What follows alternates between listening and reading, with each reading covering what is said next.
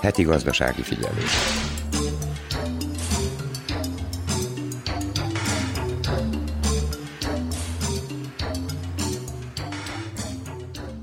Tegnaptól ismét igényelhetik a fiatalok a második 100 eurós állami támogatást. Azok kaphatják meg a járványügyi támogatást, akik februárban erre nem jogosultak, vagy akkor valamilyen ok miatt nem kapták meg. Az első körben a 100 eurós segélyt több mint 1 millió fiatal kapta meg. A kifizetést most június 1 és 3-a között tervezik. Hegedűs Erika köszönti a heti gazdasági figyelő hallgatóit. A pénzügyminiszter szerint a közfinanszírozás stabil Szerbiában, az államadóság a gazdaság teljesítményének 52%-a felett alakul. A kormány célja, hogy a gazdasági krízis közepette megőrizze az emberek életszínvonalát. Az üzemanyagárak péntektől csökkentek annak ellenére, hogy a világpiacon drágulás tapasztalható. Ezúttal 10 dinárral kell kevesebbet fizetni literenként.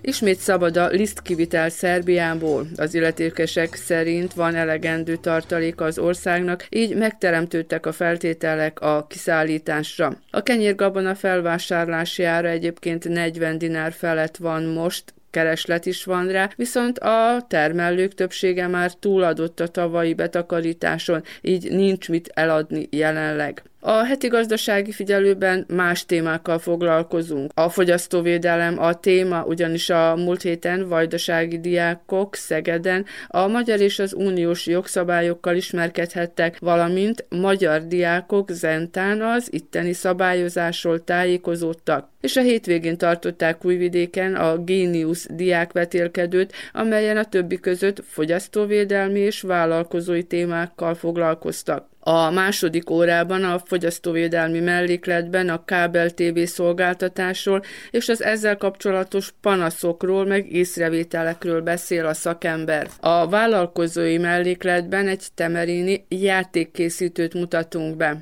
Az idegenforgalmi mellékletben a vajdasági épített örökséget bemutató sorozatunkban ezúttal a Tordai templomba kalauzoljuk hallgatóinkat, de beszámolunk két műemlékvédelmi tanácskozásról, amelyeken az épített örökségről volt szó. Ennyi a kínálatból. Ha felkeltettük érdeklődésüket, tartsanak velünk. A munkatársak Vörös Gábor, Tóth Anna, Nagy Emília, Verica Pojákovics és Dragán Márics nevében tartalmas időtöltést kívánok. Világra jöttünk, ugyanúgy, ahogy más Hogy meg sem köszöntük, nem kell, hogy bánts. Hisz a gyermek még fél, s csak arra figyel, ahol a fény él. A felnőtt is vélet, s néha nem szól ezért, s közben reszket a holnapokért, s van ki bátran kiáltja, ne fog be a szám, mir eine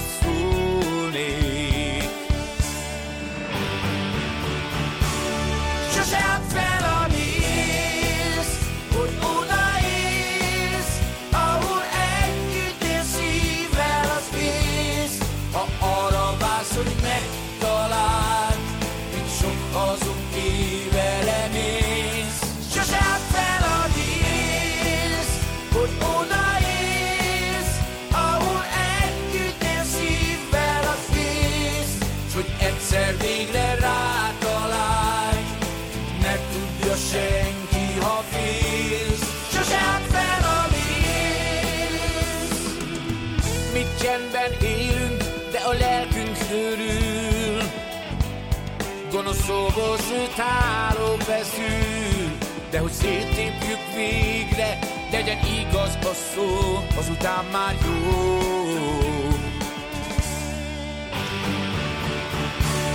Sosem fel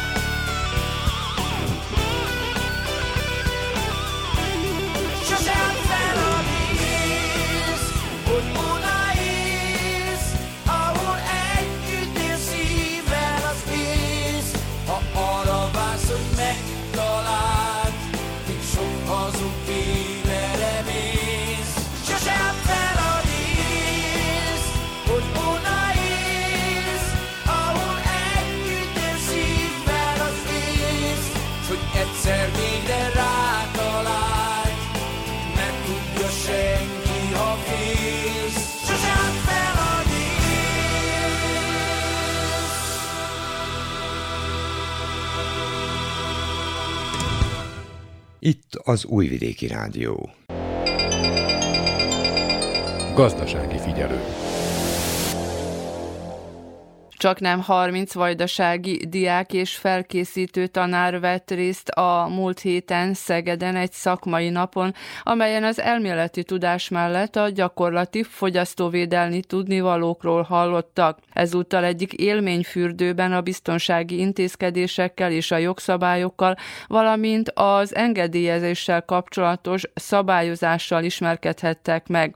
Diákokat, felkészítő tanárt, valamint a vajdasági és a magyar magyarországi szervezőt kérdeztük a látottakról és a tapasztaltakról. Rekovics Réka a közgazdasági iskolából Zentáról. Az utazásokkal kapcsolatban készítettünk a csapattársammal egy prezentációt. A lényege igazából az volt, hogy felhívtuk az utazás kapcsán merülő veszélyeket és a biztonságokat is. Több utazási iroda is verált személyeket, de nem igazán jellemző a mi környékén nekünkön. És most itt ebben a fürdőben, ebben a témakörben, amiről hallottatok, mi ragadta meg a figyelmedet? Mi az, amit megjegyeztél, mi az, amiről nem tudtál?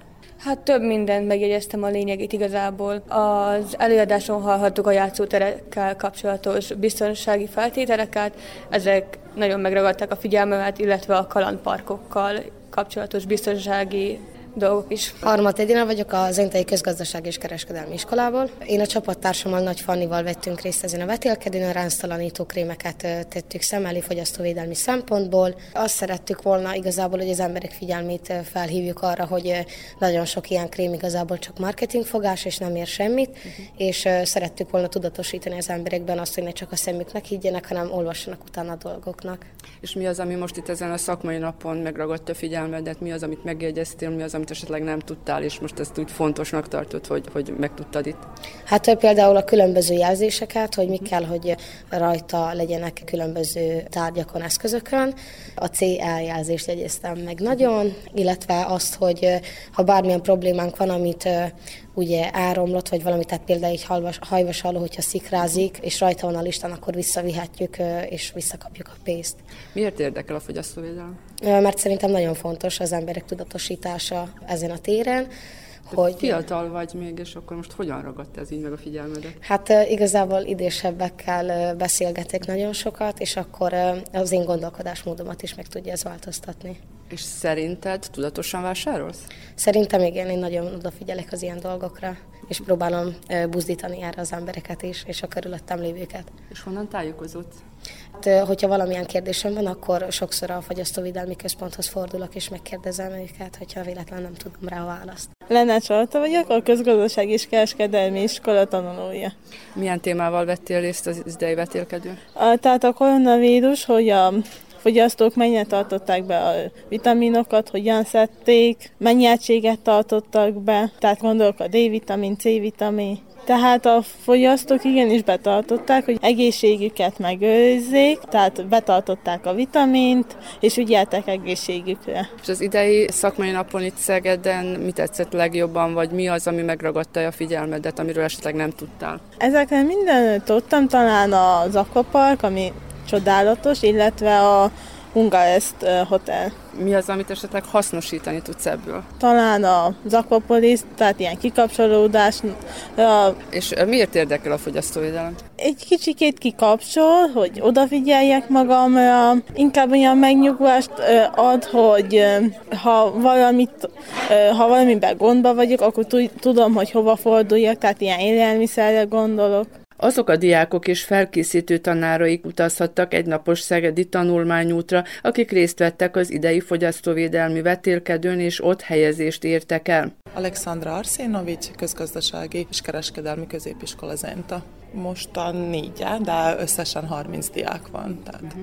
összesen akik itt vannak. És milyen témakörben mutatkoztak be ezek a diákok a versenyen? A legtöbb ilyen fogyasztóvédelmi versenyes kérdések, amik voltak, vagy témák, amiket megcsináltak, az ilyen étellel kapcsolatos, valamint kozmetikával. Hát ők, amit próbáltak megtalálni, vagy leírni elméletileg, azt most meg is tudják látni. Tehát amikor ö, ilyen játszótérrel kapcsolatos védés, meg ö, minden, ami a fogyasztóvédelminek a jogszabályaira illetek, azokról próbáltak ők írni témát, vagyis írni egy szakmunkát. Itt meg most konkrétan bírják látni is, hogy hogy működik az, hogy amiket kell szabályokat, hogy kell minél jobban létesíteni vagy használni. És tanárként mennyire tudja hasznosítani? A gyakorlati az nagyon jó, mivel itt olyan emberekkel, személyekkel találkozunk, akik minden nap ezeket csinálják, valamint meg tudják mondani, hogy mi is ez a legfontosabb, amire oda kell figyelni. A fogyasztóvédelmi verseny különben is úgy működik, hogy nem egy témakörre van kifűzve, hanem lehet bármiről írni. És ami a diákok választanak? Diákok válasszák ki, és bármiről bírnak írni, ami nekik akkor legmegfelelőbb. Írtak olyan szakmunkákat is, ami a reklámokkal kapcsolatos, hogy, hogy milyen hatások vannak, ami most nagyon is aktuális, ugye, mert az internet, a média, ami a legfontosabb kör, ami alapján ők is úgymond tanulnak is, és döntenek. döntenek, hogy mi lesz, hogy lesz, hogy milyen szint választok, milyen ételt választok, melyik az a legjobb kozmetika, amivel most mondjuk ez a színésznő épp ezt használja. És a diákok, Ilyen... a fiatalok befolyásolhatók?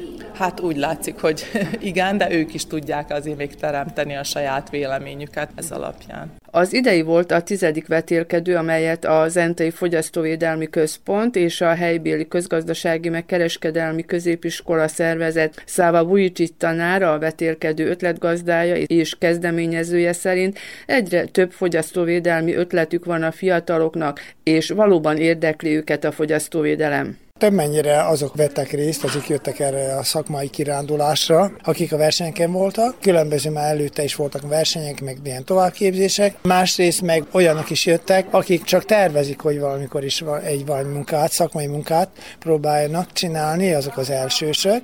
Most ezen tanulmányi úton megtanulják azt, amit bent tapasztaltak, és mondták, hogy hát Szerbiában ilyen nincsen, hogy a, a játszótereknek, stb. azoknak az ellenőrzése, az eszközöknek, a szereknek az ellenőrzése, és hogy mennyire távol vagyunk még az EU-tól ilyen szempontból.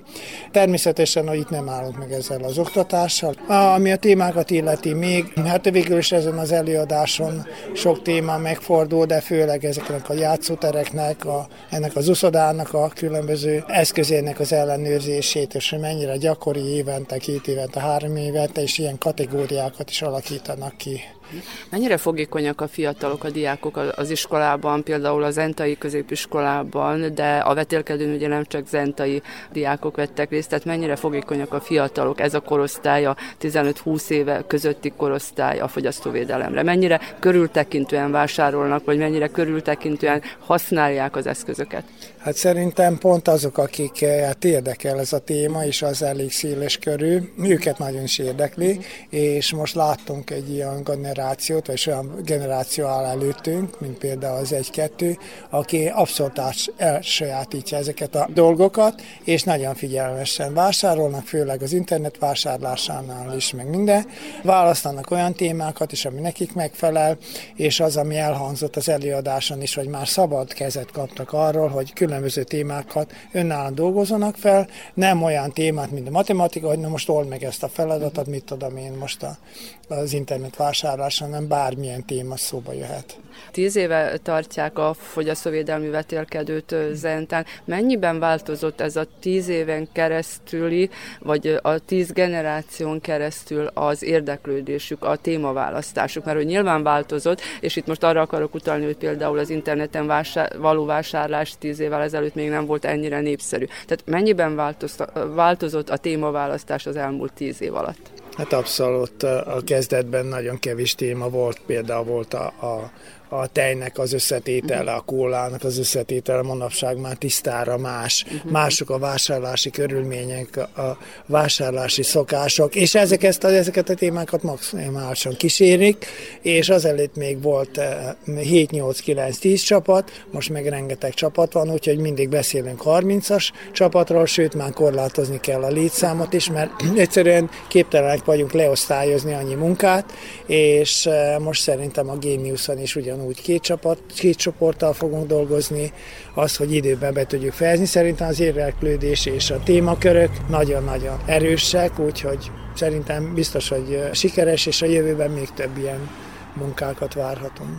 És azt tapasztalják, hogy a, az életben, a magánéletben is ennyire tudatosan vásárolnak, vagy tudatosan odafigyelnek, hogy nem csak témaválasztás a vetélkedőre, hanem hogy ezt a gyakorlatban is? Szerintem igen, mert ők ezt elsajátítsák. Amikor már eleve, igen, amikor az interneten keresztül már levesznek valamit, ők akkor automatikusan meg is tanulják. Uh-huh. Sőt, nekünk vannak különböző tantárgyak, amelyekben ilyen korrelációban be, bekapcsolják uh-huh. ezeket a témákat is. Petrik Sándor vagyok, a Délalföldi Regionális Fogyasztóvédelmi Egyesület elnöke. Nagyon fontosnak tartjuk azt, hogy a fiatalok minél korábban megismerkedjenek azokkal a fogyasztóvédelmi jogokkal, illetve hát a fogyasztóvédelmi szervezeteknek a munkájával, amelyek majd későbbiekben abban segítik őket, hogy jogérvényesítés keretében, illetve tudatos vásárlás keretében megfelelő általuk kívánt szolgáltatás vagy terméket tudják megvásárolni vagy igénybe venni. Éppen ezért a fogyasztóvédelmi szervezetek azon fáradoznak, hogy a különböző iskolákat, ahol kellő fogadtatásban részesülünk, megszólítsuk. Így például a fogyasztói tudatosságra nevelő iskola címet elnyert iskolák diákjait rendszeresen látogatja a Délalföldi Regionális Fogyasztóvédelmi Egyesület, valamint a Zentai Fogyasztóvédelmi Központ is. Együttműködve olyan programokba kívánjuk őket bevonni, amelyek, mint például ez a Fogyasztóvédelmi Szakmai Nap is, a fogyasztóvédelemnek a munkájával ismerteti meg őket. Ezen kívül együttműködünk még az iskolákban szervezett fogyasztóvédelmi diákversenyek szervezésében, amelynek szintén az a az eredménye, hogy a gyerekek már fiatal korban megismerkedhetnek azokkal a fogyasztóvédelmi visszásságokkal, amelyek őket esetleg izgatja. Ezekre olyan pályamunkákat tudnak készíteni, amelyek probléma megoldó pályamunkák, ezeket versenyeztetik, így már tizedik alkalommal tudunk részt venni a fogyasztóvédelmi diák versenyben is. Miért választották ennek a szakmai napnak témájaként a termékbiztonságot, és elsősorban a fürdő, a szállodai, szabadidős berendezések szerkezeteinek biztonságát? Egyértelmű, hogy a fiatalok ezt szeretettel használják, és aktívan használják, de miért pont erre terelődött most a figyelem? Így van, ez a fogyasztóvédelemnek egy olyan területe, amely külön szabályozás alatt áll, így nagyon fontos megemlítenünk, hiszen a köztudatban a fogyasztóvédelem, a fogyasztói igényérvényesítésben teljesedik ki. Kevesen tudnak róla, hogy ilyen biztonsági követelmények tekintetében is szolgáltatások, illetve termékbiztonsággal kapcsolatosan a fogyasztóvédelmi hatóságnak feladata van.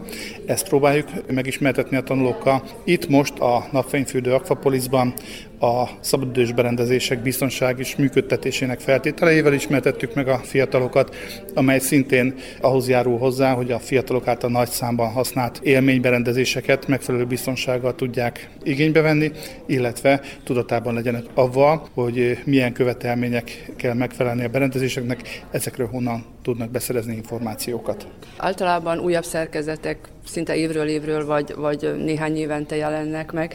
Milyen gyakran kell ezeket a berendezéseket ellenőriztetni, bevizsgáltatni, és akár betiltani, vagy éppen engedélyeztetni a további működését? Tehát az uniós szabályok a magyarországival mennyire vannak összhangban, vagy a fordítva? Ezek már harmonizált uniós szabályok, amik ezekre a berendezésekre vonatkoznak.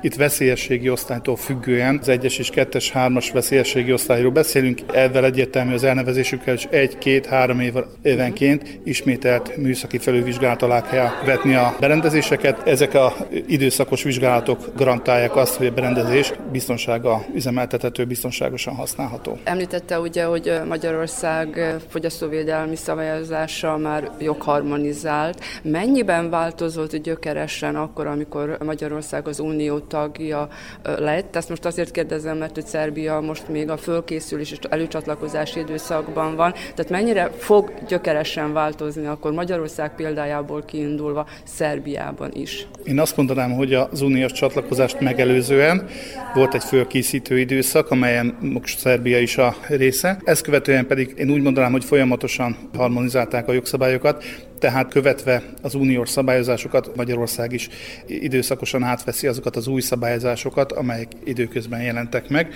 Így most az elmúlt évben is egy olyan jelentősebb változás volt a termékek szavatossági jogaival kapcsolatos érvényesítésben, amely egy új uniós szabályozás volt, és a jogharmonizáció most történt meg. Tehát 2022. január 1-től egy olyan szigorodott, egy konkretizált jogszabály lépett hatályba, amely jelentősen átírta a szavatosság igényérvényesítését például Magyarországon.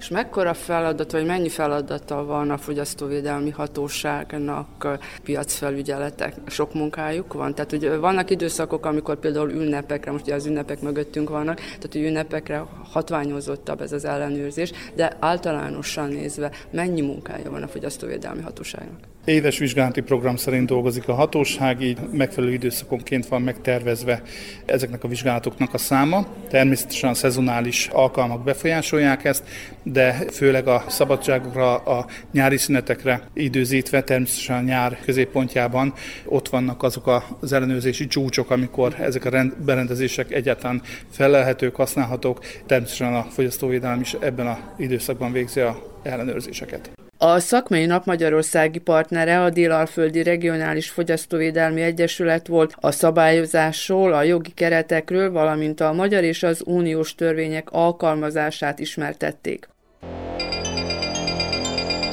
Gazdasági figyelő. Szintén a múlt héten három magyarországi iskolából 20 diák és felkészítő tanára érkezett Zentára, hogy részt vegyen a vajdasági fogyasztóvédelmi vetélkedőn. Olyan intézményekből érkeztek, amelyek megkapták a magyarországi országos szintű fogyasztóvédelmi elismerést, a fogyasztói tudatosságra nevelő iskola címet. Diákokat, felkészítő tanárt, valamint a magyarországi szervezőt kérdeztük az itt látottakról, tapasztaltakról. Tomasik Bianca vagyok, és a Szegedi Krudi ból vagyok. Hogyan építették be a fogyasztóvédelmet a tantervbe nálatok az iskolában?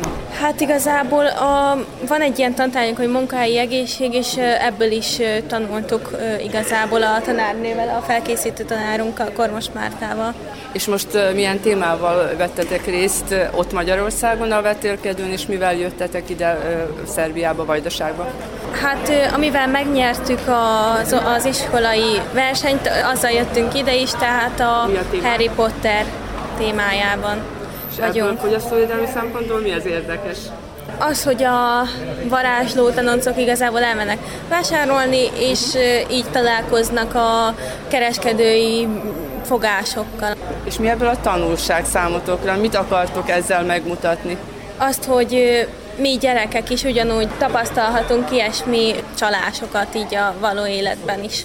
És milyen csalásokra mutattok rá ti most konkrétan? Például ezek a, tegyük föl 50%-os kedvezmény, és nem is úgy van, az eredeti jár igazából. Ne, egyáltalán nem felel meg ugye a, a valóságnak. valóságnak, igen. És te mennyire vagy tudatos vásárló? Mennyire figyelsz oda ezekre a részletekre, akár az árengedményekre, akár bármi másra, ami a vásárlással, fogyasztással kapcsolatos? Hát én személy szerint nem nagyon szoktam vásárolni, csak de hogyha vásárolok is, akkor én például nem nagyon nézem, hogy, hogy kedvezmény, nem kedvezmény, de, de persze, hogyha úgy van, hogy találkozok például, hogy ruhát veszünk, akkor a leggyakoribb, hogy például 25% kedvezmény, és akkor, akkor megnézem, hogy... hogy, hogy Érdemes megvenni. Igen. Kruzslic Riár vagyok, Szegedi Móravárosi szakképző iskola, épületgépészet. Hát mi most a Star Wars keretein belül fogjuk bemutatni a fogyasztóvédelemnek egy bizonyos részét. Mit Ez az épületgépészetre vonatkozik. A, a kereskedő részével igen, az eladással, hogy ami az a legjobb termék, amik a legjobb jutalékot fizeti.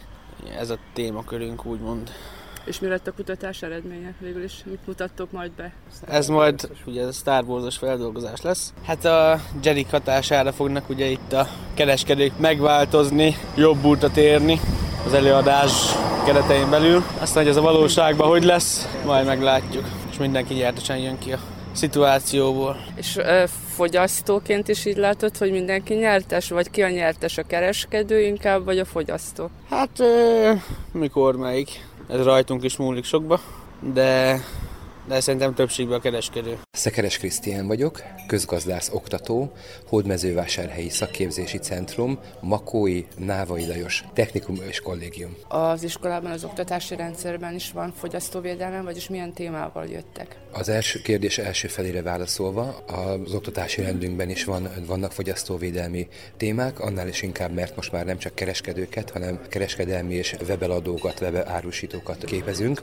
Ez a képesítésnek a megnevezése. És igen, a törvényi megközelítést is megtekintjük, valamint gyakorlatban is lemodellezünk vásárlásokat a, a diákjainkkal, meg hát már gyakorlatban is, ugye nincs olyan család szinte, aki ne vásárolna, és ők már jobban értenek hozzá sokszor, mint a szülők. Az iskolájukból milyen témával jöttek a diákok a vetélkedőre? Mi pont erre a témára nyúltunk rá az elkereskedelemre. Ez is a, a, a két lánynak a munkájának a témája az elkereskedelem. Amit kiemelnék, hogy csináltak saját kutatást is, a lányok egy 47 fő sokaságot mértek föl, az elkereskedelemhez kapcsolódó különböző gyakorlati kérdéseket tettek föl, ez a gerince tulajdonképpen a tanulmánynak, de bevezetésképpen néhány elméleti kérdést is tisztáznak, mi az az elkereskedelem, mikortól alakult ki hazánkban, külföldön, illetve a jótállás és szavatosság kérdéskörét járják körül.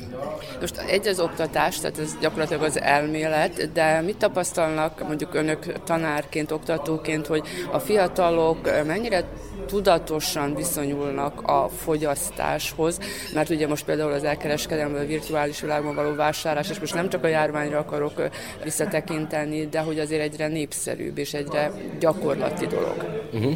Hát a, a kis tanulmányokból ki is jön, hogy a hagyományos vásárlási módokhoz képest az elkereskedelem még mindig felfelőívelő ágba van, egyre népszerűbb, és ezek a fiatalok már egyre tudatosabban kezelik ezt a kérdést, például a, a középkorosztályunk vagy az idősebb korosztályhoz képest. Itt a lányok elmondják, elmondanak három-négy nagyon jó gyakorlati tanácsot, hogy hogyan szerezzenek a weboldalról például információkat, a fizetést hogyan intézzék leginkább az emberek, hogy ne legyenek becsapva. Tehát azért ez a generáció szerintem már egyre ügyesebben intézi, és egyre tudatosabban áll ehhez a kérdéskörhöz.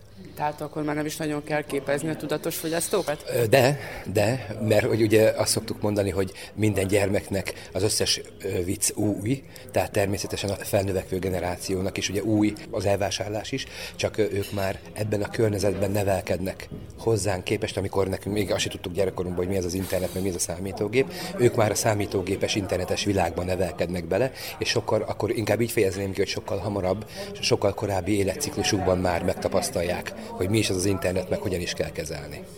És mennyiben változott a szabályozás és minden terület, amióta Európai Uniós tag Magyarország? Tehát a jogharmonizáció nyilván megtörtént már a csatlakozási folyamatban is, de hogy meg, mekkorát, mit tapasztalnak, hogy mekkorát változott? Uh-huh. Hát ugye hazánk Magyarország 2004 tavaszán csatlakozott az Európai Unióhoz, akkor tulajdonképpen még nem igazán létezett, vagy nagyon minim, inkább azt mondanám, hogy minimális fogban létezett az elvásárlás, az elkereskedelem, és hát tulajdonképpen közösen evickézünk bele. Idősebbek, fiatalabbak azért úgy közösebben megyünk bele, azt hangsúlyozva még egyszer, hogy ők már könnyebben tudják kezelni. Innentől kezdve, hogy a jogharmonizációról nem tudunk külön beszélni, folyamatosan beleúszunk a jogharmonizációval ebbe az egész rendszerbe, úgy gondolom gondolom legalábbis. Nem volt külön, előtte különbség, mert nem volt előtte elkereskedelem Magyarországon. Hanyadik alkalommal vesznek részt a vajdasági tartományi fogyasztóvédelmi vetélkedő? Erre nagyon büszke vagyok, mert a mi iskolán 2017 óta képvisel egy címet Magyarországon, a fogyasztói tudatosságra nevelő iskola címet, és 2018 óta vagyunk benne. Mi már a pandémiás évek előtt, azt hiszem 2019-ben voltunk már egyszer személyesen kint, Novi Szádon a versenyen, és azóta pedig még kétszer szerepeltünk, és azért kezdtem úgy, hogy nagyon büszke vagyok, mert kétszer első helyet hoztunk el, és egyszer egy külön díjat. A Makói Návai, úgyhogy magasan van a léc. Igyekszünk most is. Remélem, hogy ezúttal is sikerül. Köszönöm szépen, mi is bízunk a legjobbakban. Azok a diákok és felkészítő tanáraik utazhattak kétnapos zentai, illetve újvidéki útra, akik részt vettek Magyarországon az ottani fogyasztóvédelmi iskolai vetélkedőn, és ott helyezést értek el. Első nap Zentán ismerkedtek a szerbiai fogyasztóvédelmi jogszabályjal és a fiatalok vásárlási szokásaival, majd részt vettek a tartományi vetélkedőn. Petrik Sándor vagyok, a Délalföldi Regionális Fogyasztóvédelmi Egyesület elnöke. Igen, már negyedik alkalommal veszünk részt a versenyen az elmúlt két évben sajnos csak online módon tudtunk csatlakozni. Most 20 diákkal jöttünk Magyarországi iskolákból. Itt a fogyasztói tudatosságon nevelő iskolák diákjai házi versenyen mérték össze a tudásukat fogyasztóvédelem területén. Az iskolák nyertes csapatai kaptak arra lehetőséget, hogy most személyesen itt az újvidéki tartományi fogyasztóvédelmi diák versenyen bemutathassák a munkájukat, és reméljük, hogy itt is első helyezéseket érnek el. Mely iskolákból jöttek, és ezekben az iskolákban mennyire van tantárgyként a fogyasztóvédelem jelen? Ezek az iskolák kifejezetten a fogyasztói tudatosságra nevelő iskola címmel rendelkező iskolák diákjai, amely egy olyan pályázat, amely a Innovációs és Technológiai Minisztérium által kiadott minősítő cím. Erre azok az iskolák pályázhatnak, akiknél valamilyen módon kapcsolódik az oktatáshoz a fogyasztóvédelemnek a az oktatása, illetve olyan rendezvényekkel segítik a gyerekek fogyasztóvédelmi tudásának a gyalapodását, amelyek fogyasztóvédelem területéről keresnek témákat. Ezek a gyerekek a iskolai tanulmányuk mellett foglalkoznak ezekkel a fogyasztóvédelmi témájú versenyekkel, illetve csatlakoznak azokhoz a rendezvényekhez, amelyeket a Fogyasztóvédelmi Egyesület is rendez. Így olyan szakmai napokon tudnak részt venni, ahol a fogyasztóvédelmi tevékenységgel tudnak megismerkedni. Ez az iskola Csongrád Csanád megyéről beszélünk. Ez a négy iskola Zsoldos Ferenc Technikum, Szentesről, a Návai Technikum Makóról, illetve két szegedi iskola, a Móra Városi Szakképzési Iskola, illetve a Krúdi Gyula Szakképzőiskola. Ezek rendelkeznek most Csongrád megyében fogyasztói tudatosságra nevelő címmel, illetve meg kell említenünk, hogy az Entai Közgazdasági és Kereskedelmi Iskola is rendelkezik ezzel a elismerő megnevezéssel. Ők is csatlakoznak majd ez a versenyhez, szintén a mi szervezésünkbe utaznak ők is a versenyre. Itt az Újvidéki Rádió. Gazdasági figyelő. A hétvégén tartották Újvidéken a Genius diákkonferenciát, amely fogyasztóvédelmi és menedzsment versenyt is szerveztek középiskolások részére. Vörös Gábor járt a helyszínen. Végső Barbara, a Topolyai Dositej Obradovics gimnázium tanulója Stressz a házban prezentációjával érkezett a vetélkedőre. A Géniuszra jelentkeztem, a munkám neve Stressz a házban. Házba fektetett stressz mértékét kutatom, illetve a menedzsment versenyre is jelentkeztem, ott pedig egy üzleti tervet hoztam.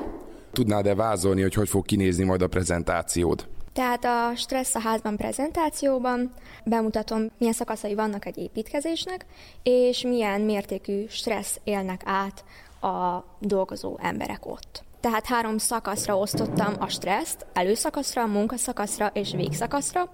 Az szerint a munkaszakasz folyama a legstresszesebb, tehát a munka az építkezésnek nem pedig az előszakasz, ami a munkát megelőző dokumentációk elkészítése, vagy a végszakasz, ami az utolsó fázisa, tehát a berendezések elkészítése a házban. Esetleg megoldási javaslattal éltél-e, érveltél-e a dolgozatodba? A megoldási javaslatom maga a munka, tehát hogy a stressz skálával egyfajta megoldást tudok nyújtani, tehát hogyha a befektetőknek megmutatom a mennyire is stresszes egy szakasz, akkor arra rá tudnak készülni. Milyen karriert, milyen pályát képzelsz el magadnak a jövőben? építészmérnök és építőmérnök szeretnék lenni, mint ezen belül is vállalkozó. Szerinted itt Szerbiában ennek milyen piaca van, vagy egyáltalán ebben a térségben milyen piaca van ennek? Úgy gondolom, kecsegtető jövő vár rám, mivel mindig az évek folyamán nő az építkezések száma, főleg a lakóépületeké. Magyarországról is több versenyző érkezett a megmérettetésre. Kádár Péter Pál a Szentesi Zsoldos Ferenc technikum tanulója az élelmiszerpazarlással kapcsolatban tartotta versenyelőadását. A mi prezentációnk ugye az élelempazarlás Magyarországon címmel készült el.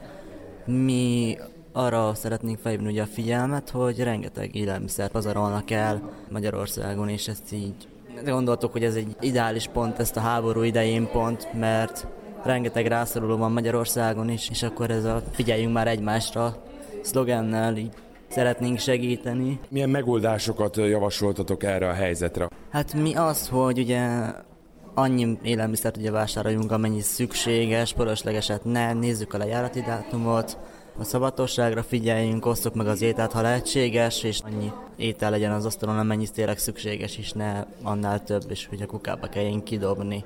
Tehát akkor ez elsősorban a lakossági fogyasztó, és nem mondjuk egy közületi szempontból vizsgáltad ezt a kérdést? Mi inkább az iskolában néztük meg, hogy kik miket dobnak ki hogy az iskolába, de hogy viszont ugye azt is megnéztük ezen a prezentáción kívül, hogy Magyarországon mi így a legtöbbet kidobott élelmiszer mennyi a pazarlás, és hát igen, elég szomorúan ki kell jelenteni, hogy rengeteg pazarlás van, és rengeteg rászoruló is ezáltal de viszont rengeteg karitatív szervezet van, amely ugye a céges szervezetekkel működnek együtt, és úgy mentenek élelmiszert, és a karitatív szervezeteken keresztül jutatják el az élelmiszert a rászorulóknak.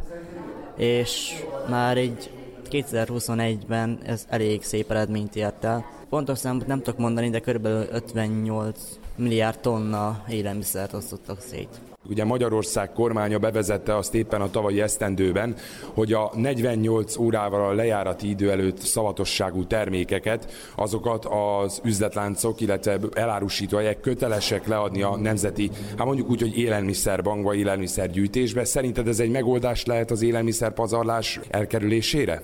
Igen, mert ugye az élelmiszerbanknak adják le, amik ugye tovább adja a rászorulóknak, és ezáltal ugye nem lesz annyi pazarlás, és ugye nem is lesz annyi éhező Magyarországon. Ezáltal egy ilyen, úgymond kölcsönös viszony lesz, hogy kevesebb rászoruló, és kevesebb pazarlás. Szekeres Dóra vagyok, és a Makói Návai Lajos Technikumból jöttem. Milyen prezentációval készültél a mai versenyre, és miről fog szólni? Mi a témának az elkereskedelmet választottuk, és a prezentáción belül szeretnénk felhívni a figyelmet a fogyasztóvédelem szerepére, illetve olyan alapvető jogokra szeretnénk felhívni a figyelmet, amikkel nem minden fogyasztó van tisztában, illetve jó tanácsokat szeretnénk adni az online vásárlásukhoz. Magyarországon egyébként jelen pillanatban mennyire vannak tisztában a lakosok a jogaikkal egy internetes vásárlás során? Milyen megállapításra jutottatok? Magyarországon a fogyasztóvédelem alapvetően egy állami szerv, ettől függetlenül vannak egyesületek, és így elég erős a szerv szerepe. Sokan ismerik, és sokszor fordulnak jogsértő magatartást tapasztalva ehhez a szervhez. Itt fiatalok körében szeretnénk inkább népszerűsíteni, hiszen ők, ők a célközönségünk most ebben a témában. Ők azok, akik még esetleg nem ismerik annyira. Szekeres Dóra vagyok, és a Makói Návai Lajos Technikumból jöttem. Milyen prezentációval készültél a mai versenyre, és miről fog szólni? Mi a témának az elkereskedelmet választottuk, és a prezentáción belül szeretnénk felhívni a figyelmet a fogyasztóvédelem szerepére, illetve olyan alapvető jogokra szeretnénk felhívni a figyelmet, amikkel nem minden fogyasztó van tisztában, illetve jó tanácsokat szeretnénk adni az online vásárlásukhoz. Magyarországon egyébként jelen pillanatban mennyire vannak tisztában a lakosok a jogaikkal egy internetes vásárlás során? Milyen megállapításra jutottatok? Magyarországon a fogyasztóvédelem alapvetően egy állami szerv, ettől függetlenül vannak egyesületek, és így elég erős a szerv szerepe. Sokan ismerik, és sokszor fordulnak jogsértő magatartást tapasztalva ehhez a szervhez. Itt fiatalok körében szeretnénk inkább népszerűsíteni, hiszen ők, ők a célközönségünk most ebben a témában. Ők azok, akik még esetleg nem ismerik annyira milyen általános tanácsokat tudnál megfogalmazni itt most a kedves hallgatóink számára, mert szerintem Magyarország meg Szerbia között a jogi eltérések megvannak, de szerintem vannak olyan általános érvű tételek, illetve szabályok, amik talán ide is vonatkoznak, vagy legalábbis jó tanácsok, amiket meg lehet fogalmazni. Elsősorban a pénzügyi csalások megelőzésének érdekében a fizetési mód kiválasztásakor érdemes az utánvét mellett dönteni. Biztonságosabb a barátok, családtagok és ismerősök által ajánlott oldalakról rendelni. Idegen, ismeretlen webshopok esetén célszerű elolvasni mások kritikáját a termékről. Az interneten meg lehet találni a fogyasztóvédelem által készített céges fekete listát, ahol a jogsértő vállalkozások neve szerepel. Úgy látom egyébként egy csapatos munkáról van szó, jó sejtem? Igen, így van. Hányan vagytok és kik vannak még bent a csapatban?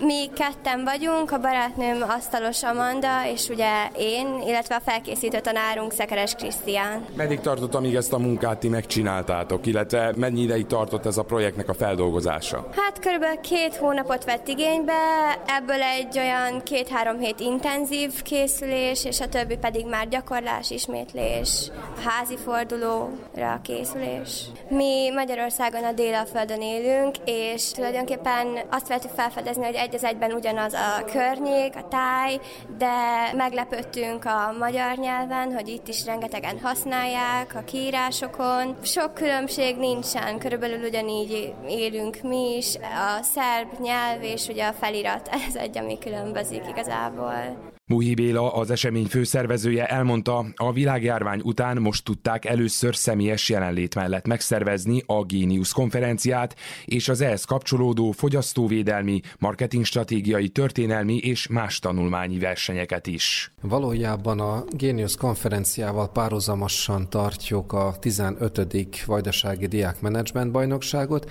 és a 10. fogyasztóvédelmi diákversenyt. Mindkét versenynek nagy a népszerűsége, sőt Magyarország magyarországi iskolákból is jelentkeznek csapatok, tehát igazi nemzetközi jellege lett ennek a két versenynek, és az évek során, ha bár két alkalommal a vírus járvány miatt online formában, tehát virtuálisan tartottuk a versenyeket, az idén visszatértünk a tantermekbe, és már is érezhető, hogy a diákoknak a lelkesedése, illetve hát a mentoroknak is valójában együttműködik, kapacitás emelkedik, és több mint 50 csapat van a fogyasztóvédelmi, illetve a Vajdasági Diákmenedzsment Bajnokságon, Magyarországon, tehát ez körülbelül 60-70 diákot jelent. Néhányan nem tudtak eljönni, ők videófelvételt küldtek, tehát ilyen szinten ugye a zsűrinek volt belátása mindenkinek a munkájába, és egy nagyon szép és úgymond tömeges rendezvényt tudtunk összehozni. A menedzsment verseny, hogyha jól láttam, nyilvánvalóan benne volt a zsűri tagjában, és mik hangzottak el egyébként, és hallottunk itt valami Star Wars-t is itt a háttérben, itt a fogyasztóvédelmi versenyen is. Tehát egy... Igen, hát nagyon érdekes és változatos témák készülnek. A Vajdasági Diákmenedzsment Bajnokságon a csapatok valójában egy ilyen menedzseri jellegét vagy menedzseri öltönyt vesznek fel, és egy képzeletbeli vállalkozásnak a tervét mutatják be, és ez egy aktuális trend egyébként az egészséges élelmiszer, az egészséges termékek, a környezet, tudatosság, és nagyon szép dolgozat sorozatok készülnek ebben a témában, ugyanakkor vannak azok az úgymond klasszikus üzleti elképzelések, amelyek különböző hát népszerű termékekre vagy szolgáltatásokra épülnek, tehát úgymond a trendeket követve dolgoznak a diákok és a mentorok is. A fogyasztóvédelmi diákverseny úgy szintén igazi multidisciplináris jellegű verseny, tehát itt minden jellegű és minden típusú fogyasztói, vásárlói és gyártói szemszögből ugye visszaéléseket, különböző rendellenességeket vizsgálják a termékek összetételét úgy fizikai, biológiai, kémiai szempontból, egészségügyi szempontból, különböző jogi aspektusokat is felvilágítanak, különböző gazdasági visszaéléseket, tehát nagyon szerteágazó, nagyon, hogy mondtam is, multidisciplináris jellegű, és szinte mindegyik dolgozat valamilyen kutatást akar maga mögött, tehát vagy kérdévezés, vagy laboratóriumi vizsgálatok, tehát nagyon szépen dolgoztak a diákok. Mennyire tudták figyelembe venni a koronavírus okozta világgazdasági változásokat? Számoltak ezzel a versenyzők, jelentkezők? Igen, és vannak olyan dolgozatok is, amelyek éppen ebben a témával foglalkoznak, hogy hogyan is hatott valójában ez a bizonyos Covid-járvány a különböző gazdasági tranzakciókra, hiszen megerősödött az elektronikus kereskedelem, tehát ilyen szinten is készültek dolgozatok, megerősödött valójában minden az internethez kapcsolódó, úgy oktatási, mint szórakozási jellegű tevékenység, tehát ezen a téren is készültek ugye kutatások, és nyilván az elkövetkező időszakban még érezhetjük majd ennek a, ennek a vírusjárványnak a hatását, és mindenféleképpen ugye hát ilyen fogyasztóvédelmi szempontból, vagy éppen menedzseri szempontból is lehet vizsgálni ezt a témakört. A fogyasztóvédelmi szekcióból érkezett az a sajnálkozó meglátás, hogy ugye bár jól lehet, hogy próbálják itt a diákokat is a különféle oktatási intézmények, szakemberek a tudatosságra nevelni, egy tudatos szemlélet vásárlói és akár mint gyártói szemléletet is meghonosítani bennük. Ugyanakkor úgy érzik sok esetben az intézmények, hogy egy Don Quixote vagy szélmalom harcot folytatnak, ugyanis ebbe a globális gazdaságba nagyon nehéz ezeket a etikus gazdasági elveket érvényesíteni. Ön ezt miként látja, vagy egyáltalán ezt hogy lehet meghonosítani a diákoknak, illetve itt a versenyzőknek is a fejében? Valójában ezek a dolgok mind valahol otthonról indulnak, tehát elsősorban a családi nevelésben és a családi kommunikációban kell, hogy helyet kapjon egy ilyen jellegű szemléletváltás. A második állomás ugye az iskola, ahol különböző tantárgyak keretében ugye tanárok foglalkoznak ezzel a témával, és egyfajta nevelési módszertant is bevezetve. Harmadik állomás pedig az, amit a hétköznapi életben kint ugye az iskola falain kívül tapasztalunk és észlelünk, ahova ezeket a versenyeket is lényegében be lehet sorolni, hiszen egy versenyre való felkészülés megkívánja és követeli a különböző trendeknek a lekövetését, amihez ide sorolhatjuk ugye ezt a bizonyos környezet tudatosságot, egészség tudatosságot, stb. Tehát ez a három állomás nagyon fontos, hogy egy fiatalban kialakuljon valójában egy olyan szemléletmód, egy olyan életvitelforma, amely már ellentmond a különböző környezetkárosító, természetkárosító, egészségmegőrzést előtérbe hozó folyamatokat részesíti ugye előnybe. Tehát ez egy nagyon hosszú folyamat, és nyilván nálunk ugye országos szinten, akár a fogyasztóvédelmet figyelembe véve, akár bármilyen más dimenzióját, hát még azért gyerekcipőben járunk, nyilván elég sok időnek el kell múlnia, hogy az intézményes szinten, úgy otthon, hogy a családi szinten is meghonosodjon. Ezek a versenyek az én szemszögemből is, mint szervező szemszögéből is nagyon jó, hiszen ez is egyfajta táptalaj tud adni a gyereknek, hogy kutasson. Tehát nem csak az, amit otthon, illetve az iskolában megtanul, vagy amit a tanároktól, a szülőktől hall, hanem ő saját maga fedezi fel, és újabb és újabb információkat tár fel, és erősödik benne ez a tudatosság, és ma holnap ugye tudatos vásárló lesz, tudatos fogyasztó lesz, óvja, vigyázza a természetet, a környezetet, etikus magatartása lesz neki, stb. Tehát ez mindegy egy, egy összetett komplex folyamat. Fogyasztóvédelmi diákversenyen két szekció van, tehát a sok jelentkezőt két szekcióba kellett tennünk, általános iskolás diákok, ami úgy szintén egy nagyon, nagyon érdekes, hogy már ilyen fiatal korban a diákok elkezdenek foglalkozni és kutatni ebben a témakörben, illetve az első, második osztályos középiskolások, tehát ők alkotják az első szekciót, a másodikban pedig a harmadikos és a negyedik osztályos diákok vannak, illetve a menedzsment bajnokságon úgy szintén 8-10 csapat van, tehát a zsűrinek nagyon nehéz dolga van, figyelembe vesszük a dolgozatoknak a minőségét, kidolgozását, a prezentációnak a formáját, a kérdésekre való válaszokat, a helytállást, tehát ezeket a szempontokat vizsgáljuk, illetve ez alapján határozzuk meg a végső rangsort. A versenyek első helyzetjei számára a fődíj egy jutalomüdülés a Balaton melletti Zánkán. A megnyitón Lukács Gabriella, a szervező Vajdasági Magyar Pedagógusok Egyesületének elnöke emlékeztetett arra, hogy a fáradhatatlan pedagógusi munka miatt jöhet létre évről évre ez a konferencia és verseny, hiszen ők azok, akik miatt a diákok tehetsége nem vész el.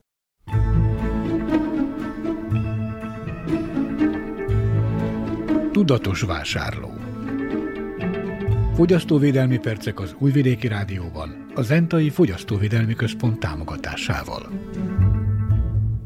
A fogyasztóvédelmi mellékletünkben a kábel TV szolgáltatásról és az ezzel kapcsolatos panaszokról, meg észrevételekről beszél Szórát Ferenc, az Zentai Fogyasztóvédelmi Központ munkatársa. Tulajdonképpen én azt tapasztalom már egy ideje, hogy elég sok panasz van a kábel TV szolgáltatóknál, hogy bizonyos dolgok nincsenek garantálva. A lényeg az, hogy ugye nincsenek a műsorok, nincsenek a csatornák, nincsen garancia, hogy máma mit kezdtem el nézni, aztán hónap mit fogok nézni, mennyi lesz az a csatorna szám. A csatornákat váltogatják, olyanokat hallok panaszképpen egyébként különben, hogy tehát egyik műsort közvetíti, másik műsort nem közvetíti. Sajnos saját tapasztalatom is van olyan értelemben, hogy vannak bizonyos csatornák, ahol egyszerűen egyszer csak ment egy műsor, aztán jön valami, és akkor egyszer csak bejön egy angol szöveg, hogy becsíkosodik az is, azt mondja, angolul beszél, nem igaz, hogy majd forduljak a szolgáltatómhoz. Hát nem sokra megyek vele egyébként különben. Nem tudom, hogy ez mi múlik. Én, én azt is akarom hinni, hogy ez, ez műszaki dolog, már olyan értem, hogy a kábel TV szolgáltatók nincsenek könnyű helyzetben. És aztán másik panaszok, olyan panaszokat hallok, hogy a számlázás, hogy a eltérő megfizettetés a számlához képest, amit utólag később kapnak meg. Ezeket a dolgokat én most azért mondom, mert szeretném, hogyha és akkor mindig megkérdezem, hogy mondtál panaszkodni, vagy elmondtad, hogy, hogy mi a problémád. Igen, voltam, elmentem, bementem, megmondom, valahova, ahol van iroda, ahol, ahol van ilyen. De mondom, leírtátok, hogy mit panaszkodtál? Hát nem. Hát de mondom, miért nem? Az az törvény, az a, az a, az a része a dolognak, amit, amit áru esetékben szoktunk mondani, hogy igen, ha bemegyek, reklamálok, azt tessék írásban követelni, és ott le kell fixálni, hogy mit reklamálok, hogy stb. stb. A szolgáltatás ugyanilyen. Miért fontos ez? Tehát ott, ha bemész panaszkodni, és mondod, hogy ez meg ez van, akkor igenis jogod van, hogy kérjék, vegyék írásban azt, amit én most történetesen. Miért fontos ez? Mert ha sok ember vagy akárhány ember, de az valamire panaszkodik, és abból több van, abban jobban lehet foglalkozni, és utóbb előbb-utóbb a szolgáltatót is rákényszeríti arra, hogy azzal a témával foglalkoznia mert kell, mert különben valami nem fog jó elsülni. Tehát nem elég az, hogy, az, hogy mesész, hogy mondod, hogy hogy hőbörögsz, és akkor és esetleg bemész a irodába, te elmondod a hölgynek, aki ott éppen van. Ezzel igazából nem sokra mennek, mert nincs egy konkrét panasz. És én arra biztatnám az embereket, ilyen szempontból nem bántva okvetlen a kábel TV szolgáltatókat, csak egyszerűen, hogyha van ez a probléma, akkor igenis tessék oda menni. Na most, hogyha nem történik semmi, természetesen megint csak azt tudom mondani, hogy a szerződésben leír dolgok, amiket ugye néha oly könnyen aláír az ember is, mert csak az a lényeg, hogy hónap már jöjjön a kábel TV ebbe az esetben. De azért fontos, hogy ott mit írtak le, mert ha benne van a mondat, hogy nem garantálom a csatornaszámot, nem garantálom a ezt, meg azt nem garantálom, akkor gondold meg, hogy aláírod-e. Akkor nézd, kell nézni, hogy esetleg nem mással kell szerződést kötni. De ettől függetlenül, még ha le is van ez a szöveg írva, amit én most egy kicsit említettem, ettől még azért mindenre esélyhatal jog, esély, esély jogosítja föl a kábeltévészolgálat, tehát némileg törődnie kell azzal, hogy naponta ott valami mi jön be. Ha már ennyire osztott a műsor is egyébként különben, vagy nem a műsorok, a kanál is, a csatornák, hogy már lassan csoportokat akar eladni, sőt, hát nagyjából így is néz már ki tulajdonképpen, de akkor azt, amit odaírt, abba a csoportba tessék beleírni, és azt tessék garantálni történetesen, amit akkor épp ott leírt. Tehát mindenféleképp azt szeretném hangsúlyozni, a lényeg, hogy kérje írásba vejtelét annak a reklamációnak, amit ő épp akkor ott jogosnak tart, és amiért bement a, vagy telefonál. Hát telefonon keresztül hibabejelentést szoktunk csinálni. Az nem reklamáció. Tehát van a kábeltészolgatóknak ügyelete, telefonos, de ott, ott hiba bejelentést teszek, nem reklamálok. Tehát ha még, ha még nincs abban a helységben irodája a kábel TV szolgáltatónak, akkor megtehetem ezt írásban, akár e-mail címen, azért ez most már nagyon sok embernek elérhető, akkor tegye meg e-mailben, írja le, van hova küldeni van annak a kábel TV szolgáltatónak levél címe, írásban megírom, hogy kérem ez, ez, ez, ekkor is, ekkor is ezt is, és akkor ezek az írott reklamációk alapján fog tudni, vagy kell, hogy cselekedjen. Utána még azt is megmerem kockáztatni, hogyha sok minden nem történik, akkor jöhet a fogyasztóvédelmi központba, és annak a leírtak alapján esetleg itt is panasz tehet, aminek alapján esetleg a fogyasztóvédelem is föl tud lépni, vagy odahatni érdekében. Fogyasztóvédelmi percek az Újvidéki Rádióban, a Zentai Fogyasztóvédelmi Központ támogatásával.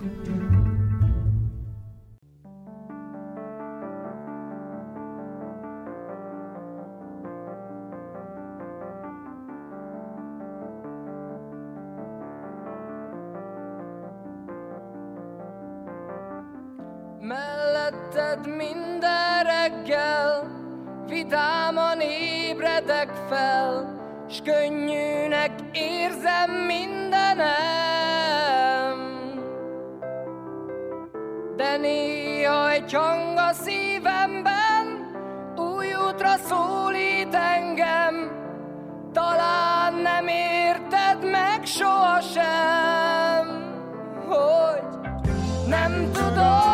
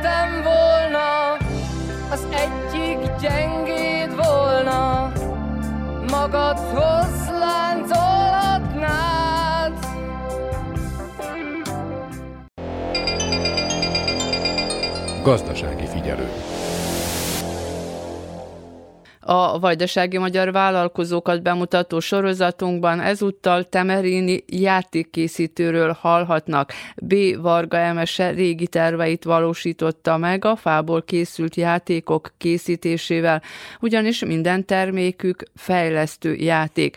Egyébként az interjú második felét a jövő héten sugározzuk. Tóth Dianna beszélgetett a játékkészítővel. Bévarga Emesével nem először beszélgetünk, többször volt már rá alkalom, hogy készítettünk veled interjút. Számos alkalommal megmutattad már a, a kézügyességedet is, és a, és a kreativitásodat is a temerinieknek.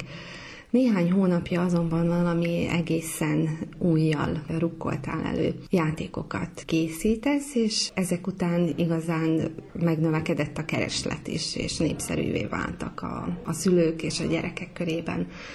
Elsősorban az érdekelne, hogy hogy fogalmazódott meg benned az ötlet, a játékok iránt, hogy ezzel szeretnél foglalkozni? Hát ez egy nagyon jó kérdés, és nagyon sokszor ezt teszik fel legelőször, hogy hát de hogy jöttél egyáltalán a játékokhoz? Hát az az igazság, hogy én pár évet dolgoztam a szakmában, ugyan én építészetet fejeztem, és építészmérnökként dolgoztam, és mindig az volt a kedvenc részem, amikor azt, amit terveztem, láttam kivitelezve. És hát úgy megfogalmazódott bennem, hogy én nagyon szeretném, hogyha az, amit tervezek, akár kisebb lenne, kézzel fogható tárgy lenne, és hogy talán többször átélném azt az érzést, hogy az, amit én elképzeltem, az tényleg megvalósul. És igazából így fogalmazódott meg bennem az, hogy valamilyen termék tervezéssel szeretnék, hát akkor még úgy álltam hozzá, hogy egy hobbi szinten foglalkozni. Ma az, hogy pedig játékokat tervezzek, az így nagyon természetesen jött igazából, mivel anyukám óvónő, meg ugye a nagymamám is óvónő volt, és valamilyen szinten úgy néz ki, hogy bennem is ott lapul az a tulajdonság, hogy szeretném, hogyha a gyerekek fejlődnének, hogyha én is valamilyen szinten hozzájárulnék az ő játékukhoz, tanulásukhoz, és hát én nem vagyok jó óvónő jelölt, de úgy néz ki, hogy játékokon és dizájnon keresztül valamilyen szinten ezt mégis meg tudom valósítani. Megszületett az ötlet, ezután mi következett? Hogyan láttál neki a kivitelezésnek? Hát ezután hat hónapnyi bolyongás, idegeskedés következett őszintén, azért, mert számomra ez egy teljesen, teljesen új szakma, tehát én nem tudok semmit a fa tulajdonságairól, nem tudok semmit arról, hogyan kell megmunkálni a fát, tehát egy teljesen idegen környezetbe csöppentem, és hát őszintén azt sem tudtam, hogy hol kezdjem el. Úgyhogy talán ez volt ugye a legnehezebb része, hogy kitapossam az utat, és hogy meginduljak egyáltalán afelé, hogy akkor ezekből a tervekből tényleg konkrét játékok legyenek. Lényegében az első lépés az az volt, hogy ezt az utat megtaláljam, különböző műhelyeket kerestem fel, különböző szakmabeliekkel, beszélgettem arról, hogy bizonyos problémákat hogyan lehetne megoldani, és hát mivel nem volt egyetlen egy eszközöm se, hogy ezeket a terveket megvalósítsam, az első nagy konkrét lépés az az volt, hogy különböző gépeket kellett, hogy beszerezzek ahhoz, hogy a mi műhelyünk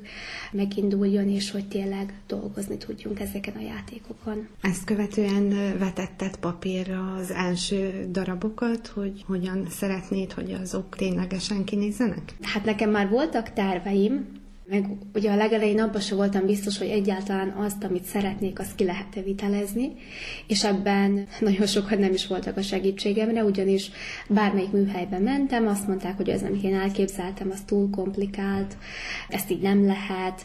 Nekem valamilyen szinten volt egy picike előtudásom a CNC gépekkel kapcsolatban, amin vágjuk a, a termékeket. Ezek számítógép által vezérelt gépek, mivel én az egyetemen mesterképzésen digitális fabrikációt tanultam, tanulok még mindig valamilyen szinten, ami pont ezt öleli fel, hogy különböző ilyen gépeket tanultunk használni. És hát eleinte nagyon elbizonytalanítottak, amikor mindenki azt mondta, hogy ezt, amit szeretnék, nem lehet, de a legelső játékokat, tehát úgymond a prototípust, az a, az egyik kollégámnak a műhelyében vágtuk ki, és ő mutatta meg azt, hogy hát ez tényleg lehet. Úgyhogy nálunk már igazából úgymond a második játék készült a mi műhelyünkbe, de azóta nagyon sokat változtattunk rajta, úgyhogy az csak tényleg egy kezdetleges fázis volt. Meséljünk egy kicsit a termékekről. Fából készült játékokról van szó.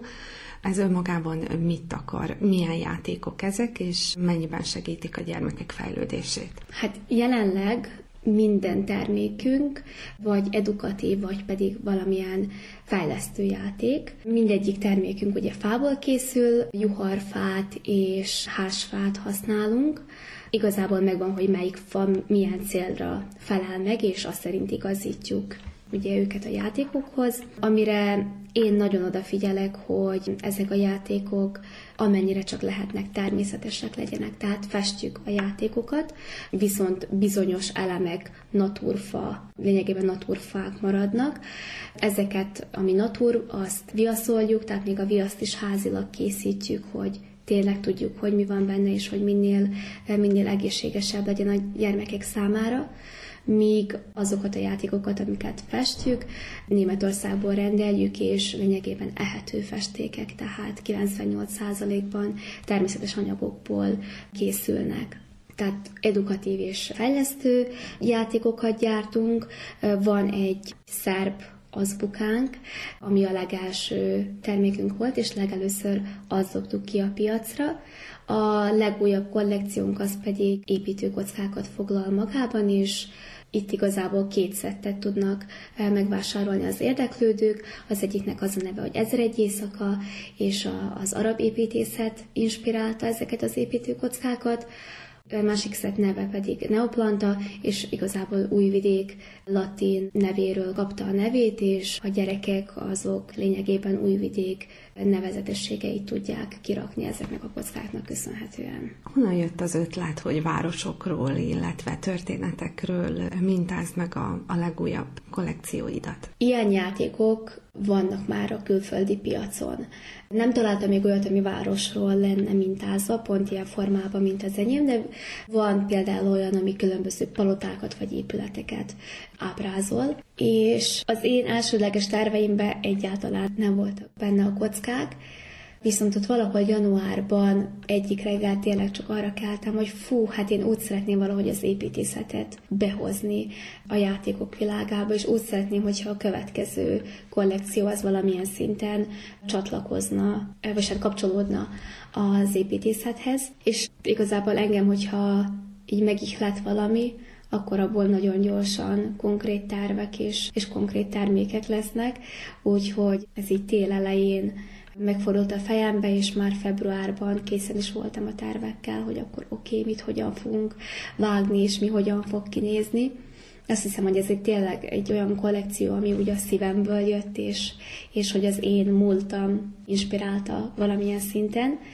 Meg szerintem még az is hozzátartozik, hogy én nagyon-nagyon szeretem Újvidéket, én jelenleg is Újvidéken élek, és nagyon az otthonomként tekintek rá. Mivel a játékokat külföldre is küldjük, szerettem volna, hogyha egy csipetnyi új vidéket mindenki tud magával vinni, és hogyha valamilyen szinten, világszinten terjesszük. Miután megjelentek az első kollekciók, nagyon hamar népszerűvé is váltak. Ez nagyon gördülékenyen hangzik, és egyszerűnek, viszont sok munka van benne. Tehát a, egy cég életében a marketing és egy komoly helyen és komoly szerepet kap. Hát igen, ezt nagyon, nagyon jól látja. Nekem előzőleg már volt egy vállalkozásom, szóval valamilyen szinten van egy előtudásom a cégvezetéssel, a kommunikációval, a marketinggel kapcsolatban, viszont ez egy olyan vállalkozás volt, ahol szolgáltatást nyújtottunk. Ez pedig egy teljesen más világ, ahol ugye nagyon nagy befektetésekre van szükség a gépektől kezdve az anyagig. meg kell szervezni azt, hogy hogyan termelünk, vagy hogy hogyan gyártunk le valamit. Ahogy említette, a marketinget is vezetni kell, a vevőkkel kell kommunikálni, napi szinten 20-30 üzenetet is kapunk, tehát érdeklődnek a, a játékok iránt. Nem mondom, hogy nem érzem úgy, hogy néha szétszakadok, Szerencsém van abból a szempontból, hogy a, a legközelebbi barátaim, a három is és a szüleim is nagyon támogatnak, és mindenki igyekszik ott segíteni, ahol tud, és ez kívülről tényleg hát olyan egyszerűnek néz ki, de nagyon sokszor van az, hogy elpicsergem magam, mert egyszerűen már olyan ideges vagyok, hogy nem is szeretném senkin kitölteni, de sok, sok stresszel jár. Milyenek a cég mindennapjai? Hányan vagytok, hányan tevékenykedtek a műhelyben? Ugye mi lényegében november elején kezdtünk el napi szinten foglalkozni ezekkel a játékokkal. Volt egy, egy hat hónapnyi periódus előtte, amíg én kutattam, meg, meg gondolkoztam azon, hogy mit, hogy lehetne, de az nem volt olyan, olyan aktív munka. És novemberben csak apu meg én dolgoztunk a játékokon. Aztán decemberben egy kedves ismerősöm hozzánk csatolódott, és ő lényegében a játékok vágásában segít nekünk. Hát egészen február végéig mi hárman voltunk, viszont rájöttem, hogy a festés az nagyon sok időt elvesz, és én magam egyszerűen nem érkezek ekkora mennyiséget lefesteni. Úgyhogy jelenleg még két lány barátnőim járnak hozzánk, és segítenek lényegében a festésben, de mindenbe besegítenek, tehát a smérgezéstől kezdve a takarításig, mindenben kiveszik a részüket. Hát most már egy egész kis csapatunk van, ami még nagyon jó lenne, hogyha lenne még egy, még egy személy, aki, aki tudna lent a műhelyben, a vágásban segítkezni, úgyhogy ez lesz a következő lépésünk, hogy valamilyen szinten megint bővítenünk kell a csapatot. Hát a mindennapok azok úgy néznek ki, hogy egyenlőre még elég összevisszák, nincsen egy menetrendünk, káosz van, de lényegében ugye apu és, és a Laca, aki segít a vágásban, ők lent vannak a pincében, ahol van a műhelyünk, és készítik elő a, azokat a játékokat, amiket majd a lányok és én festeni fogunk.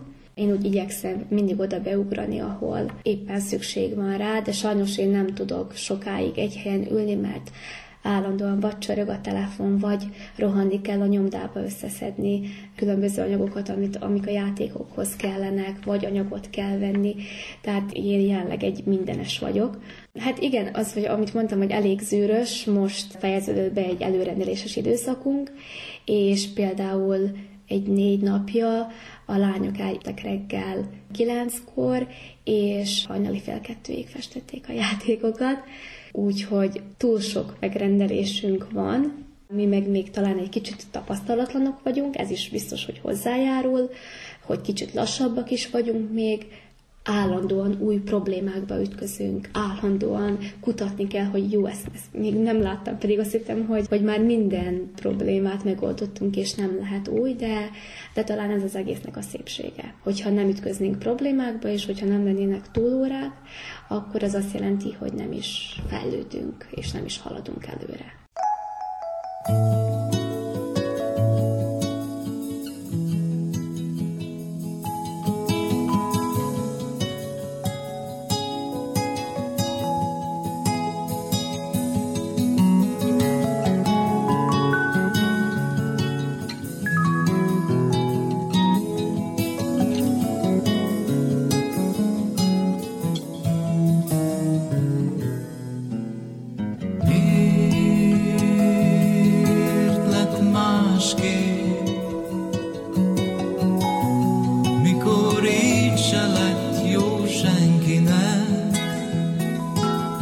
没。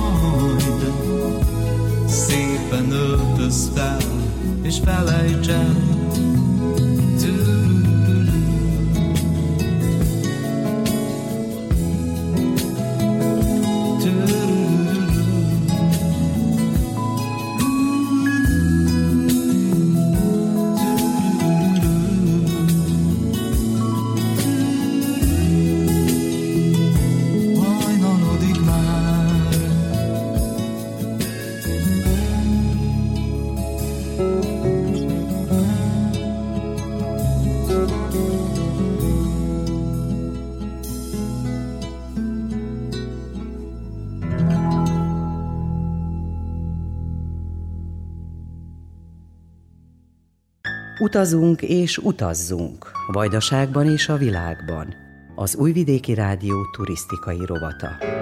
Az idegenforgalmi mellékletben a vajdasági épített örökségről szóló sorozatunkban ezúttal a Tordai Katolikus templomba kalauzoljuk hallgatóinkat. Egyébként a hétvégén volt a templom búcsúja a 220 éves, most felújítás alatt levő templomnak. Konya Kovács Otília beszélgetett a helybéli plébánossal. A Tordai Nepomuki Szent János templomról mit lehet tudni? Mi az, amit fontos, hogy elmondjunk, hogyha véletlen egy turista csoport érkezik, akkor milyen látványosságok vannak. Egyáltalán mit lehet a templomról elmondani? Masa Tamás atya. A templom történetét röviden föl lehet vázolni. Az első templomot, ami ennek az elődje volt, a verőcei gróf Pejácsevics Péter költségén építették 1803-ban. Ez egy vertfalú építmény volt, torony nélküli, és a templom náddal volt lefödve, a haranglap pedig cseréppel. A haranglap faálványán három harang volt, és ezt a templom templomot Jakabfalvi Antal akkori esperes áldotta meg. A mostani Nepomuki Szent János plébánia templom 1848-ban épült a Kegyúr költségén, és a templom a Nagybecskereki Székesegyház után egyik legnagyobb temploma, és ugyanazt a nevet is viseli. Valamikor, itt az adatok szerint, ugye Erős Lajos atya könyve szerint, valamikor közel 4-5 ezer híve is volt a plébániának. Azt mondja, hogy a 1836-ban 2700 híve volt, és 16 ban 4560, 1927-ben szintén annyi, 35-ben pedig 3790. Most sajnos már csak 1000 alatti létszámot tudunk nyilvántartani, nem is egész ezret. Nagyon sok az elvándorlás, nagyon sokan ki is haltak. A templom az ugye a falu központjában helyezkedik el, egy nagy útkereszteződésben, ez valójában három helyiség felé lehet ott eljutni. Egyik az a Karagyörgyevó, másik az a Basai, és a harmadik ugye irány, amin lehet haladni, az pedig törzsudvarnok felé. A negyedik, ugye az útkeresztező kereszt alakhoz pedig a falu végére a temető felé vezet. Nagyon szép a templom belseje, a nagy oltárképpel, Jézus szíve szoborral, Szűz Mária szoborral, Szent Antal szoborral, és látványosságok közül ezek volnának a legérdekesebbek. Van egy szép orgonája is, ami még mindig ugye használható állapotban van. Három harangja van a templomnak, villamosítva van, úgyhogy most éppen felújítási munkálatok folynak a templomon. A szentély fölötti tető részt javították, a cserepeket cserélték, aztán a tornyot kifestették, és ilyen galambelhárító hálót tettek a tetőre is. És a tordai temetőbe is van egy kápolna, amit Jézus szíve tiszteletére szenteltek fel, annak is nagyon szép a belze, nem túl nagy kápolna, olyan közepes nagyságú, és időnként használják ugye a halott ravatalozása is, és időnként szentmisét is mutattunk be azon a helyen. A falu, közösség, ugye ez egy elég eleven élő közösség, Istennek legyen hála, mert hogy nagyon sok egyesületek működnek a faluban, és azok ugye aktívan programokat szerveznek, és az egyháznak is nagyon jó kapcsolata van ezekkel a szervezetekkel. Nem sokára itt van ugye a falunap, a templombúcsú ideje májusban. Ez mekkora ünnepnek számít a közösségben? Ez nagyon nagy ünnep, ugye, mert ugye falvakon különösen is kifejeződik a templombúcsú napja, amit összeszoktak kötni a falu ünnepével, falunappal. Ez az elszármazottaknak is egy külön élmény, akkor nagyon sokan hazalátogatnak, ugye közösen ünneplik ezt az ünnepet. Az egyház számára is ugye a templombúcsú az mindig egy kiemelkedő ünnep, ugye akkor a környékbeli pap lakosság is összejön, együtt ünnepelnek, együtt mutatják be az ünnepi szentmisét, és ugye találkoznak a hívekkel. És ez a templom búcsú napja, ez ugye nem csak a kirakodóvásár miatt, de főleg ugye a találkozások miatt nagyon is kiemelkedő, és a tordai búcsú az mindig is ismertebb volt, ugye nagy falu volt valamikor, nagy létszámú falu volt, de most is el lehet mondani, hogy igen, szép szokott lenni a búcsú napja, szépen megünneplik kultúrrendezvényekkel, koncertekkel, kiállításokkal, amit a kultúrkör vagy a helyi közösség szervez rendszeresen. Utazunk és utazzunk. Vajdaságban és a világban. Az Újvidéki Rádió turisztikai rovata a hívek nélkül maradt romos vajdasági templomokról és azok sorsáról tanácskoztak a múlt héten Nagybecskereken. Arra szeretnék felhívni a figyelmet, hogy a templomokat érték és állagmegőrzés céljából más tevékenységekre is lehetne használni.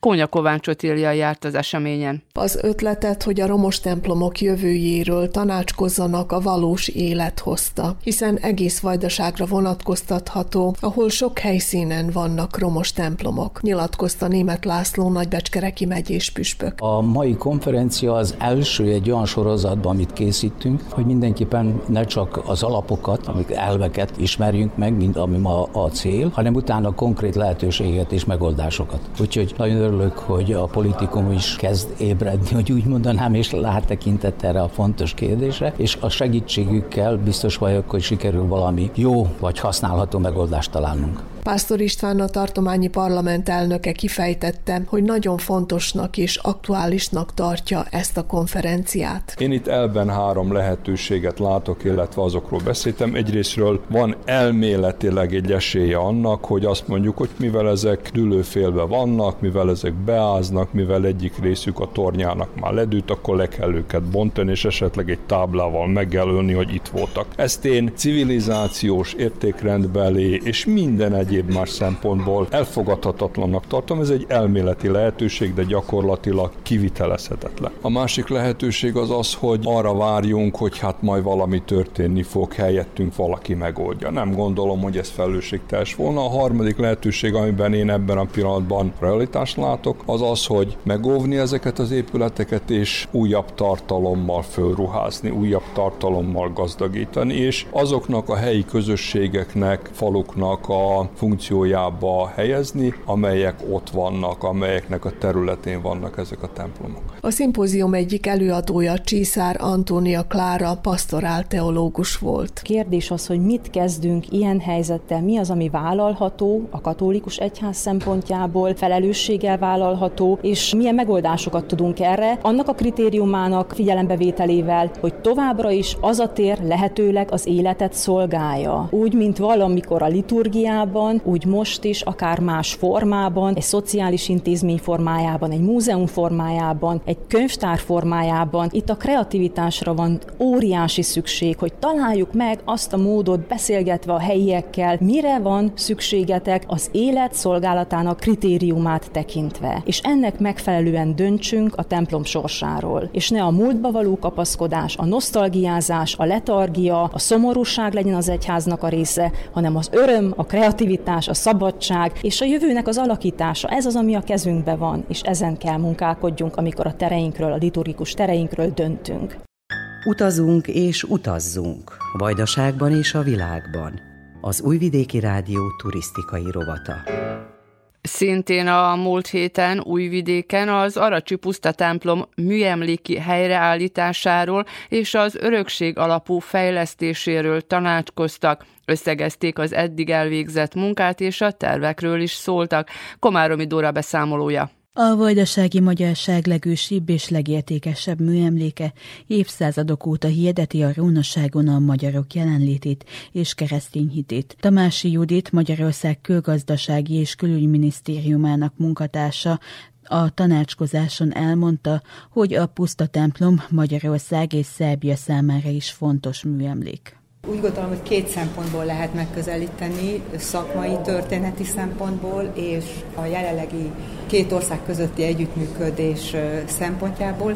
Szakmai szempontból az Aracsi templomom az a magyar műemlékvédelem kezdeteivel egyenlő gyakorlatilag. Az egyik első olyan objektum volt, amivel a 19. században a magyar műemlékvédelem foglalkozott, és ez a jelentősége, ez megmaradt nem csak tudományos szempontból, hanem a közösség szempontjából is. Pásztor István a tartományi képviselőház elnöke kiemelte. Fontosak ezek az összejövetelek, mert valóban ez egy nagyon összetett folyamat, és ebben az összetettségben fontos az, hogy a szereplők kölcsönösen tájékoztassák egymást a dolgok pillanatnyi állásáról, illetve hogy folyamatos legyen a konzultáció és a döntéshozatal az előttünk levő lépések vonatkozásában. Ez fog ma történni. Egyrésztről mindenki elmondja, hogy a megbeszéltek vonatkozásában mit sikerült neki elvégeznie, illetve megszületnek azok a szakmai döntések, amik lehetővé teszik a folyamatnak a folytatását. Hajnal Jenő, a Magyar Nemzeti Tanács elnöke részletezte, hogy egy összetett projektumról van szó. El kell mondanom, hogy időközben dr. Havül Raffai Endre művészet történész elkészítette a Puszta templom teljes dokumentációt, ami azt jelenti, hogy az első dokumentumtól kezdve a teljes anyag, ez egy majd 500 oldalas, hatalmas nagy térképekkel, képekkel ellátott dokumentum, amely megkönnyíti a Tartományi Műemlékvédelmi Intézetben elkészített úgynevezett rekonstrukciós terveknek az átalakítását, módosítását, és hiszen megszületett a Magyarország és a szerb között az a szakmai megállapodás, amely egyértelműítette, hogy megmarad, a puszta templom ilyen formájában megőrizzük ezt a szilőt jellegét, a látogatóközpont nem közvetlen a templomrom közelébe fog kialakításra kerülni, és ez az egész területet a Köztársasági Műemlékvédelmi Intézet szeretné védetté nyilvánítani, tehát hogy építkezések egyebek ezen a hektáron ne is történjenek. Tehát mindez azt jelenti, hogy a magyar oldalról megtörténtek, az együttműködés a szándék szerb oldalon is megvan, itt most a közvetlen lépéseket kell megtenni, ezek a közvetlen lépések pedig azt jelentik, hogy a villanyáram oda vezetése történjen meg, az utak képítése, kutak fúrása, a látogatóközpont tervének az elkészülte.